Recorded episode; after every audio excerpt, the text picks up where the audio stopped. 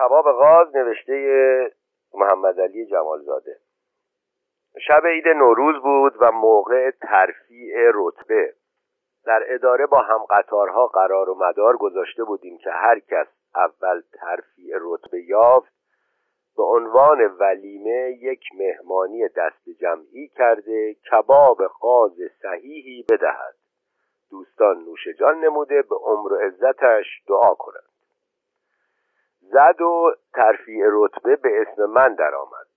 فورا مسئله مهمانی و قرار با رفقا را با ایالم که به تازگی با هم عروسی کرده بودیم در میان گذاشتم. گفت تو شیرینی عروسی هم به دوستانت نداده ای و باید در این موقع درست جلوشان درایی ولی چیزی که هست چون ظرف و کارد و چنگال برای دوازده نفر بیشتر نداریم یا باید باز یک دست دیگر خرید و یا باید عده مهمان بیشتر از یازده نفر نباشد که با خودت بشود دوازده نفر.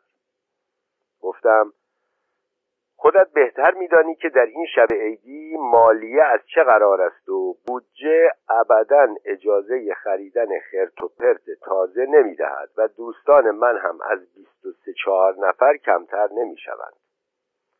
گفت یک بر نرخر گردن کلفت را که نمی شود وعده گرفت. تنها همان رتبه های بالا را وعده بگیر و مابقی را نقدن خط بکش و بگذار سماق بمکند. گفتم ای بابا خدا را خوش نمی آید. این بدبخت ها یک سال آزگار یک بار برایشان چنین پایی میافتد و شکمها را مدتی صابون زدند که کباب قاز بخورند و ساعت شماری می کنند اگر از زیرش در بروم چشمم را در خواهند آورد و حالا که خودمانیم حق هم دارند. چطور است؟ از منزل یکی از دوست و آشنایان یک دست دیگر ظرف و لوازم آریه بگیریم. با اوقات تلخ گفت این خیال را از سرت بیرون کن. که محال است در مهمانی اول بعد از عروسی بگذارم از کسی چیز آریه وارد این خانه بشود. مگر نمیدانی که شگون ندارد و بچه اول میمیرد؟ گفتم پس چاره ای نیست جز اینکه دو روز مهمانی بدهیم. یک روز یک دسته دیگر بیایند و بخورند و فردای آن روز دسته دیگر. ایالم با این ترتیب موافقت کرد و بنا شد روز دوم عید نوروز دسته اول و روز سوم دسته دوم بیاید. اینک روز دوم عید است و تدارک پذیرایی از هر جهت دیده شده است. علاوه بر قاز معهود آش جو اعلا و کباب بره ممتاز و دو رنگ پلو و چند جور خورش با تمام مخلفات رو شده است. در تخت خواب گرم و نرم تازه‌ای که از جمله اسباب جهاز خانم است لم داده و به تفریح تمام مشغول خواندن حکایت‌های بی‌نظیر صادق هدایت بودم. درست کیفور شده بودم که ایالم وارد شد و گفت جوان دیلاغی مصطفی نام آمده می‌گوید پسر عموی تنی توست و برای عید مبارکی شرف یاب شده مصطفی پسر عموی دختردایی خاله مادرم می‌شد. جوانی به سن 25 یا 26 لات و لوت و آسمانجل و بی دست و پا و پخمه و گاگول و تا بخواهی بدریخت و بدقواره هر وقت می‌خواست حرفی بزند رنگ میگذاشت و رنگ بر می داشت و مثل اینکه دست هاون برنجی در گلویش گیر کرده باشد دهنش باز میماند و به خرخر میافتاد. الحمدلله که سالی یک مرتبه بیشتر از زیارت جمالش مسرور و مشعوف نمی شدم به زنم گفتم تو را به خدا بگو فلانی هنوز از خواب بیدار نشده و شر این قول بیشاخ و دم را از سر ما بکن و بگذار برود لای دست بابای علیه رحمش. گفت به من دخلی ندارد. مال بعد بیخ ریش صاحبش. ماشالله هفت قرآن به میان پسر عموی دست دیزی خودت است. هر گلی هست به سر خودت بزن. من اساسا شرط کردم با قوم و های ددری تو هیچ سر و کاری نداشته باشم. آن هم با چنین لندهور الدنگی. دیدم چاره ای نیست. و خدا را هم خوش نمی آید این بیچاره را که لابد از راه دور و دراز با شکم گرسنه و پای برهنه به امید چند ریال عیدی آمده ناامید کنم. پیش خود گفتم چون این روز مبارکی سله ارهام نکنی کی می‌خواهی کرد؟ لذا صدایش کردم. سرش را خم کرده وارد شد. دیدم ماشالله چشم بد دور آقا وا ترقیدند. قدش درازتر و پک و پوزش کریهتر شده است. گردنش مثل گردن همان غاز مادر مرده ای که در همان ساعت در دیگ مشغول کباب شدن بود سر از یقه چرکین بیرون دوانده بود و اگرچه به حساب خودش ریش را تراشیده بود اما پشمهای زرد و سرخ و خرمایی به بلندی یک انگشت از لابلای یقه پیراهن سر به در آورده و مثل کرمهایی که به مارچوبه گندیده افتاده باشند در پیرامون گردن و گلو در جنبش و احتزاز بودند. از توصیف لباسش بهتر است بگذرم ولی همینقدر می‌دانم که سرزانوهای شلوارش که از بس شسته بودند به قدر یک وجب خرد رفته بود. چنان باد کرده بود که راستی راستی تصور کردم دو رأس هندوانه از جایی کش رفته و در آنجا مخفی کرده مشغول تماشا و ورانداز این مخلوق کمیاب و شیء عجاب بودم که ایالم حراسان وارد شد. گفت خاک به سرم مرد حسابی اگر ما امروز این قاز را برای مهمانهای امروز بیاوریم برای مهمانهای فردا از کجا قاز خواهی آورد؟ تو که یک قاز بیشتر نیاورده ای و به همه دوستانت هم وعده کباب قاز داده ای دیدم حرف حسابی است و بد قفلتی شده. گفتم آیا نمی شود نصف قاز را امروز و نصف دیگرش را فردا سر میز آورد؟ گفت مگر می‌خواهی آبروی خودت را بریزی؟ هرگز دیده نشده که نصف قاز سر سفره بیاورند. تمام حسن کباب قاز به این است که دست نخورده و سر به مهر روی میز بیاید. حقا که حرف منطقی بود و هیچ برو برگرد نداشت. در دم منتقل وخامت امر گردیده و پس از مدتی اندیشه و استشاره چاره منحصر به فرد را در این دیدم که هر طور شده تا زود است یک قاز دیگر دست و پا کنیم. به خود گفتم این مصطفی گرچه زیاد کودن و بینهایت چلمنه است ولی پیدا کردن این یک قاز در شهر بزرگی مثل تهران کشف آمریکا و شکستن گردن رستم که نیست. لابد این قدرها از دستش ساخته است. به او خطاب کرده گفتم مصطفی جان لابد ملتفت شده این مطلب از چه قرار است؟ سر نازنینت را بنازم. می‌خواهم نشان بدهی که چند مرده حلاجی و از زیر سنگ هم شده امروز یک عدد قاز خوب و تازه به هر قیمت شده برای ما پیدا کنیم.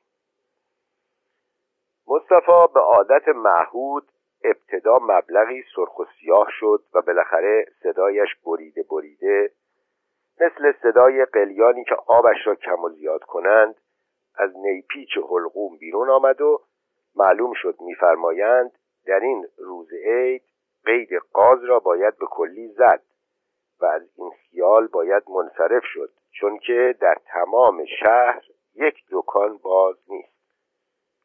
با حال استیصال پرسیدم پس چه خاکی به سرم بریزم؟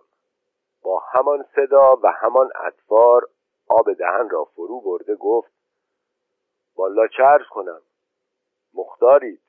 ولی خوب بود مهمانی را پس میخواندید. گفتم خدا عقلت بدهد. یک ساعت دیگر مهمانها وارد می‌شوند. چطور پس بخوانم؟ گفت خودتان را بزنید به ناخوشی و بگویید طبیب قدغن کرده از تخت خواب پایین نیایید. گفتم همین امروز صبح به چند نفرشان تلفن کردم. چطور بگویم ناخوشم؟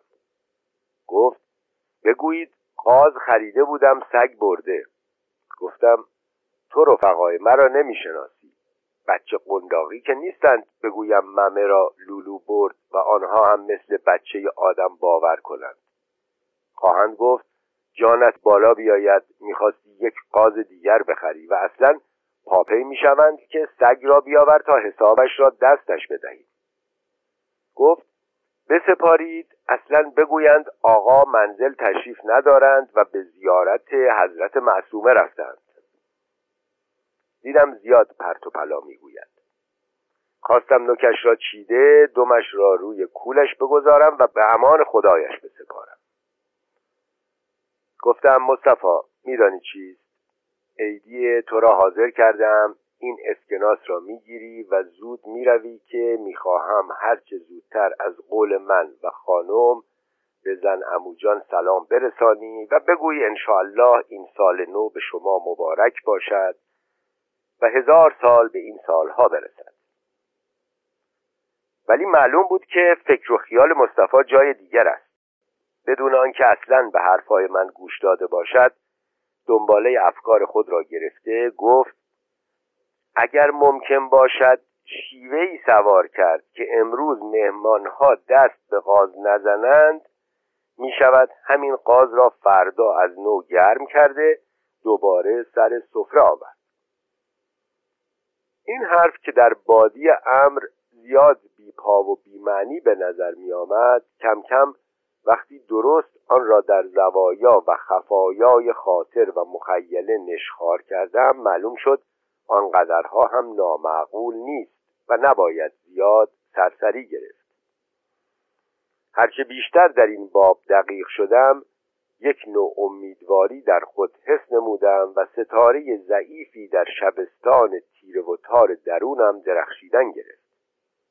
رفته رفته سر دماغ آمدم و خندان و شادمان رو به مصطفی نموده گفتم اولین بار است که از تو یک کلمه حرف حسابی میشنوم. ولی به نظرم این گره فقط به دست خودت گشوده خواهد شد.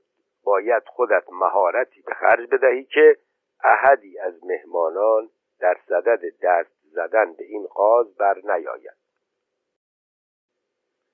مصطفی هم جانی گرفت و گرچه هنوز درست دستگیرش نشده بود که مقصود من چیست و مهارتش را به کدام جانب می‌خواهم بکشم آثار شادی در وجناتش نمودار گردید. بر تعارف و خوش زبانی افزوده گفتم چرا نمیایی بنشینی؟ نزدیکتر بیا روی این صندلی مخملی پهلوی خودم بنشین.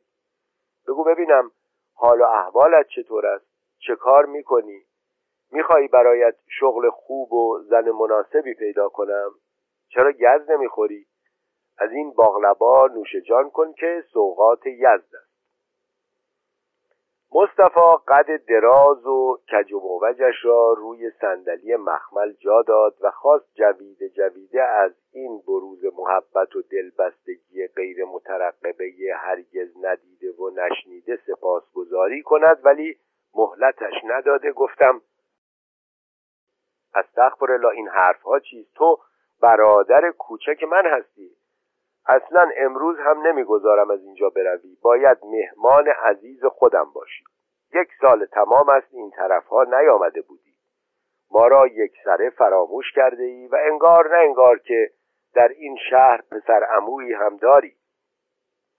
معلوم می شود از مرگ ما بیزاری.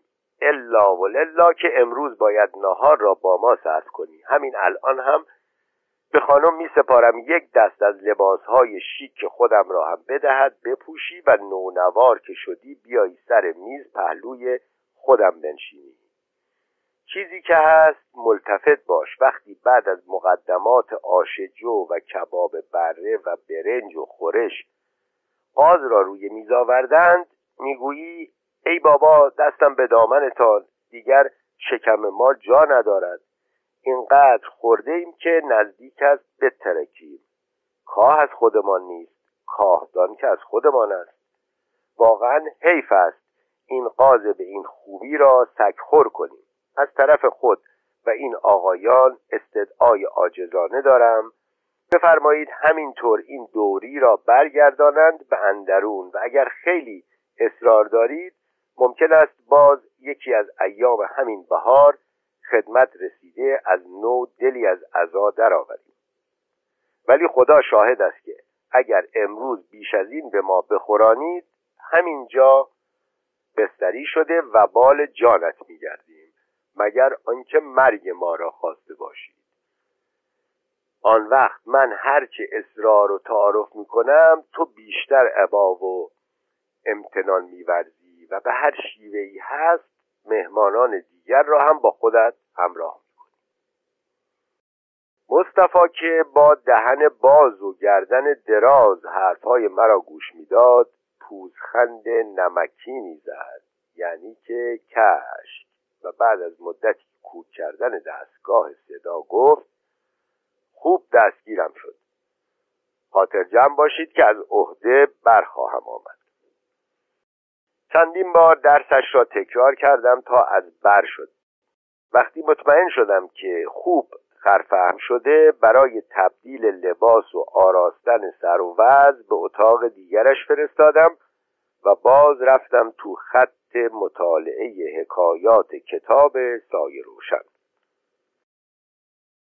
دو ساعت بعد مهمانها بدون تخلف تمام و کمال دور میز حلقه زده در صرف کردن سیغه بلعت احتمام تامی داشتند که ناگهان مصطفی با لباس تازه و جوراب و کراوات ابریشمی ممتاز و پوتین جیر و زراق و فتان و خرامان چون تاووس مست وارد شد. صورت را تراشیده سوراخ و سنبه و چاله و دستاندازهای آن را با گرد و کرم کاه گلمالی کرده زلفها را جلا داده پشمهای زیادی گوش و دماغ و گردن را چیده.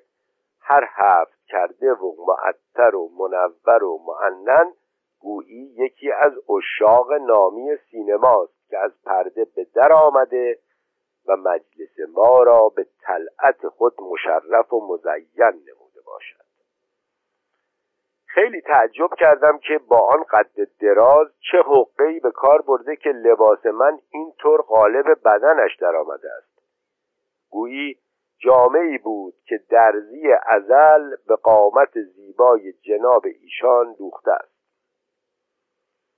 آقای مصطفی خان با کمال متانت و دلربایی تعارفات معمولی را برگزار کرده و با وقار و خونسردی هرچه تمامتر به جای خود زیر دست خودم بر سر میز قرار گرفت.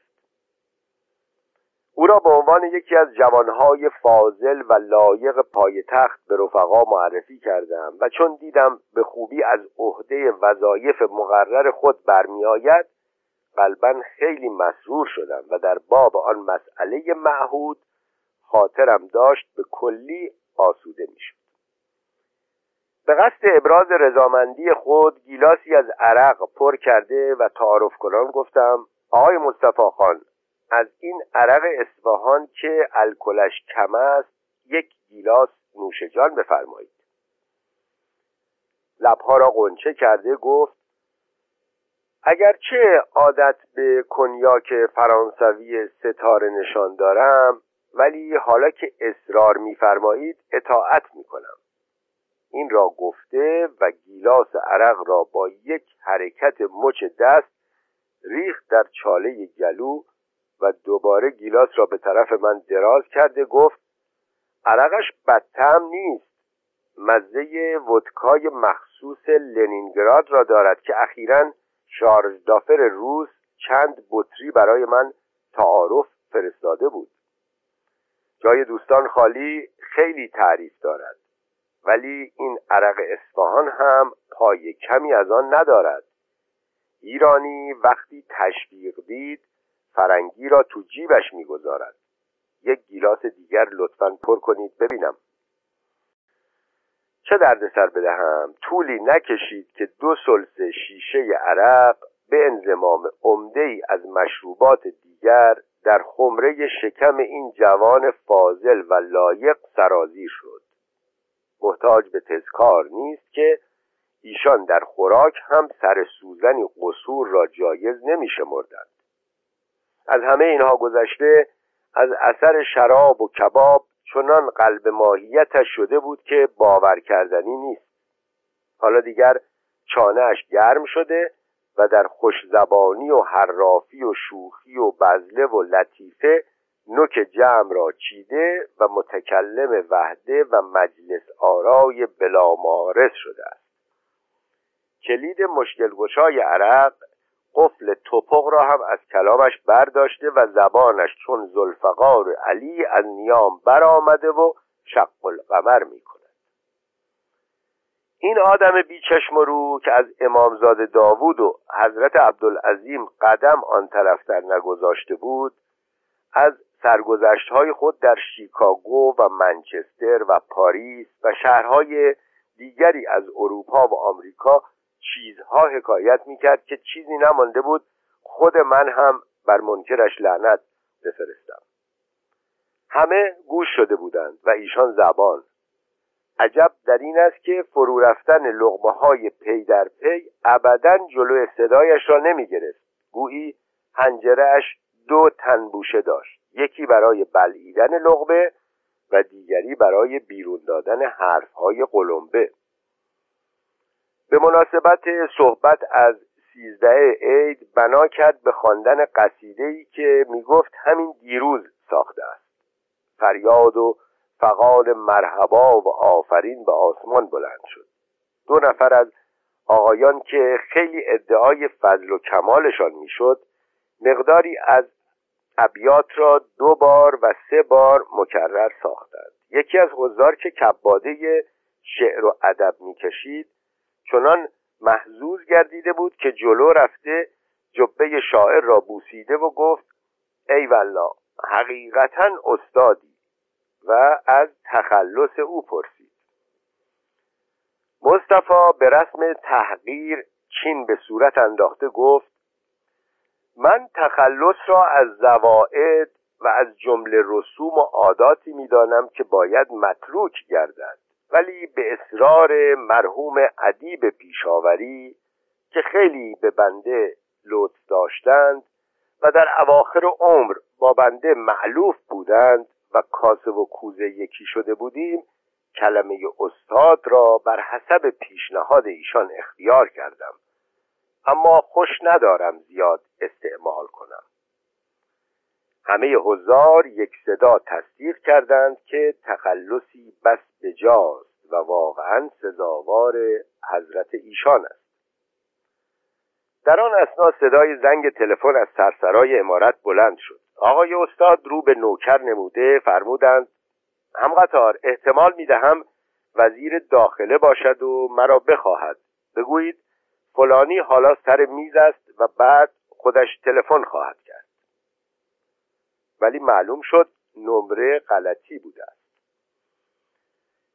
اگر چشمم احیانا تو چشمش میافتاد با همان زبان بیزمانی نگاه حقش را کف دستش میگذاشتم. ولی شستش خبردار شده بود و چشمش مثل مرغ سربریده مدام در روی میز. از این بشقاب به آن بشقاب میدوید و به کائنات اعتنا نداشت. حالا آش جو و کباب بره و پلو و چلو و مخلفات دیگر صرف شده است و پیش درآمد کنسرت آرق شروع گردیده است و موقع مناسبی است که کباب غاز را بیاورد مثل اینکه چشمم به راه کله اشپختور باشد دلم میتپید و برای حفظ و حسانت قاز در دل فلاح خیرا حافظن می‌گویم. خادم را دیدم که قاب بر روی دست وارد شد و یک رس قاز فربه و برشته که هنوز روغن در اطرافش وز می‌زند در وسط میز گذاشت و ناپدید ششتانگ حواسم پیش مصطفاست که نکند بوی قاز چنان مستش کند که دامنش از دست برود. ولی خیر الحمدلله هنوز عقلش به جا و سرش تو حساب است. به محض اینکه چشمش به غاز افتاد رو به مهمانها نموده گفت آقایان تصدیق بفرمایید که میزبان عزیز ما این یک دم را دیگر خوش نخواند. آیا حالا هم وقت آوردن قاز است؟ من که شخصا تا خرخره خوردم و اگر سرم را از تنم جدا کنید یک لغمه هم دیگر نمی‌توانم بخورم. ولو ماعده آسمانی باشد. ما که خیال نداریم از اینجا یک راست به مریضخانه دولتی برویم. معده انسان که گاوخونی زندرود نیست که هرچه تویش بریزی پر نشود. آنگاه نوکر را صدا زده گفت یا هم قطار. آقایان خواهش دارند این قاز را برداری و بی برو برگرد یک سر ببری به اندرون. مهمانها سخت در محضور گیر کرده و تکلیف خود را نمی‌دانند. از یک طرف بوی کباب تازه به دماغشان رسیده است و ابدا بیمیل نیستند ولو به عنوان مقایسه هم باشد لغمه از آن چشیده طعم و مزه قاز را با بره بسنجند. ولی در مقابل تظاهرات شخص شخیصی چون آقای استاد دو دل مانده بودند. و گرچه چشمهایشان به قاز دوخته شده بود خواهی نخواهی جز تصدیق حرفهای مصطفی و بله و البته گفتن چاره ای نداشتند. دیدم توطعه ما دارد میماسد. دلم می‌خواست می‌توانستم صد آفرین به مصطفی گفته لب و لوچه شطوریش را به باد بوسه بگیرم. فکر کردم از آن به بعد زیر بغلش را بگیرم و برایش کار مناسبی دست و پا کنم. ولی محض حفظ ظاهر و خالی نبودن عریضه کارد پهن و درازی شبیه به ساتور قصابی به دست گرفته بودم و چنان وانمود می کردم که می‌خواهم این حیوان بیار و یاور را از هم بدرم و ضمنا یک ریز تعارف و اصرار بود که به شکم آقای استاد میبستم که محض خاطر من هم شده فقط یک لغمه میل بفرمایید که لاقل زحمت آشپز از میان نرود و دماغش نسوزد. خوشبختانه که قصاب زبان قاز را با کلش بریده بود و الا چه چیزها که با آن زبان به من بیهیای درو نمی‌گفت. خلاصه از من همه اصرار بود و از مصطفی انکار و عاقبت کار به جایی کشید که مهمانها هم با او همصدا شدند و دست جمعی خواستار بردن قاز و هوادار تمامیت و عدم تجاوز به آن گردیدند. کار داشت به دلخواه انجام میافت که ناگهان از دهنم در رفت که آخر آقایان حیف نیست از چنین قاضی گذشت که شکمش را از آلوی برقان پر کردند و منحصرا با کره فرنگی سرخ شده است.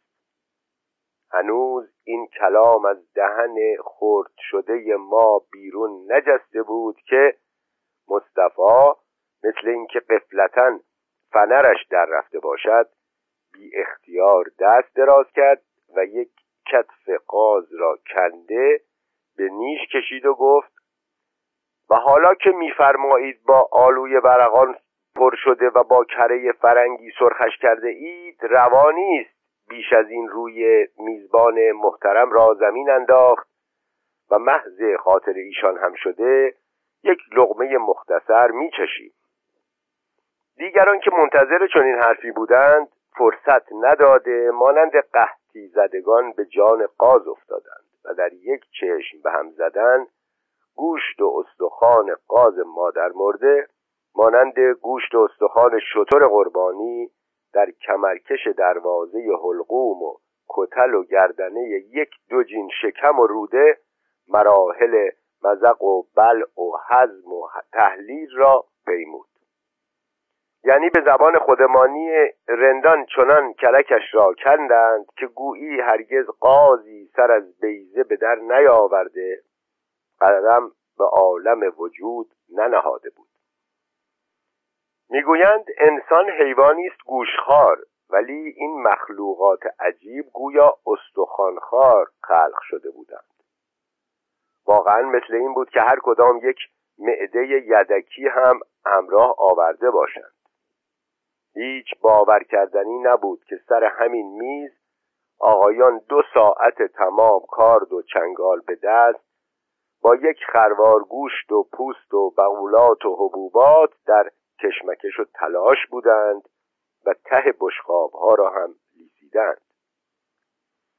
هر دوازده تن تمام و کمال و راست و حسابی از سر نو مشغول خوردن شدند و به چشم خود دیدم که قاز گلگونم لخت لخت و قطعه بعد آخرین طعمه این جماعت کرکس صفت شده و که ان لم یکن شیئا مذکورا در گورستان شکم آقایان ناپدید گردید. مرا می‌گویی از تماشای این منظره هولناک آب به دهانم خشک شده و بجز تحویل دادن خنده های زورکی و خوش های ساختگی کاری از دستم ساخته نبود. اما دو کلمه از آقای استادی بشنوید که تازه کیفشان گل کرده بود در حالی که دستمال ابریشمی مرا از جیب شلواری که تعلق به دعاگو داشت درآورده به ناز و کرشمه لب و دهان نازنین خود را پاک می کردند باز فیلشان به یاد هندوستان افتاده از نو بنای سخنوری را گذاشته. از شکار گرازی که در جنگلهای سوئیس در مصاحبت جمعی از مشاهیر و اشراف آنجا کرده بودند و از معاشقه خود با یکی از دخترهای بسیار زیبا و با کمال آن سرزمین چیزهایی حکایت کردند که چرز کنم. حضار هم تمام را مانند وحی منزل تصدیق کردند و مدام به به تحویل در همان بهبوهه بخور بخور که منظره فنا و زوال قاز خدا بیامرز مرا به یاد بیثباتی فلک بوقلمون و شقاوت مردم دون و مکر و فریب جهان پتیاره و وقاحت این مصطفای بدقواره انداخته بود باز صدای تلفن بلند شد. بیرون جستم و فورا برگشته رو به آقای شکارچی معشوق کش نموده گفتم آقای مصطفی خان وزیر داخل شخصا پای تلفن است و اصرار دارد دو کلمه با خود شما صحبت بدارد. یارو حساب کار خود را کرده بدون آنکه سر سوزنی خود را از تک و تا بیاندازد دل به دریا زده و به دنبال من از اتاق بیرون آمد. به مجرد اینکه از اتاق بیرون آمدیم در را بستم و صدای کشیده آب نکشیده ای به قول متجددین تنین انداز گردید و پنج انگشت دعاگو به معیت مچ و کف و ما تعلق بر روی صورت گلانداخته آقای استادی نقش بست. گفتم خانه خراب تا حلقوم بلعیده بودی؟ باز تا چشمت به قاز افتاد دین و ایمان را باختی و به منی که چون تو ازبکی را صندوقچه سر خود قرار داده بودم خیانت ورزیدی و نارو زدی. بگیر که این ناز شستت باشد. و باز کشیده دیگری نسارش کردم همان صدای بریده و زبان گرفته و ادا معمولی خودش که در تمام مدت نهار اثری از آن هویدا نبود نفس زنان و حق حق کنان گفت پسر اموجان من چه گناهی دارم؟ مگر یادتان رفته که وقتی که با هم قرار و مدار گذاشتیم شما فقط صحبت از قاز کردید؟ کی گفته بودید؟ که توی روغن فرنگی سرخ شده و توی شکمش هم آلو گذاشتهاند. تصدیق بفرمایید که اگر تقصیری هست با شماست نه با من. به قدری عصبانی شده بودم که چشمم جایی را نمی‌دید. از این بهانه تراشی هایش داشتم شاخ در می آوردم بی اختیار در خانه را باز کردم و این جوان نمک نشناس را مانند موشی که از خمره روغن بیرون کشیده باشند بیرون انداختم و قدری برای بجا آمدن احوال و تسکین قلیان درونی دور حیات قدم زده آنگاه با صورتی که گویی قشری از خنده تصنعی روی آن کشیده باشند وارد اتاق مهمانها شدم.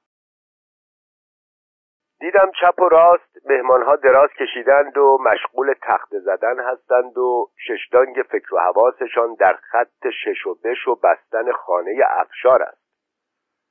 گفتم آقای مصطفی خان معذرت خواستند که مجبور شدند بدون خداحافظی با آقایان بروند. وزیر داخل اتومبیل شخص خود را فرستاده بودند که فورا آنجا بروند و دیگر نخواستند مزاحم آقایان بشوند. همه اهل مجلس تأسف خوردند و از خوشمشربی و خوشمحذری و فضل و کمال او چیزها گفتند و برای دعوت ایشان به مجالس خود نمره تلفن و نشان منزل او را از من خواستند و من هم از شما چه پنهان با کمال بیچشم رویی بدون آنکه خم به ابرو بیاورم همه را غلط دادم. فردای آن روز به خاطرم آمد که دیروز یک دست از بهترین لباسهای نودوز خود را با کلیه متفرعات به انزمام ما یحتوا یعنی آقای استادی مصطفی خان به دست چلاق شده خودم از خانه بیرون انداختم. ولی چون که تیری که از شست رفته باز نمیگردد یک بار به کلام بلند پایه از ماست که بر ماست ایمان آوردم و پشت دستم را داغ کردم که تا من باشم دیگر پیرامون ترفیع رتبه نگردم.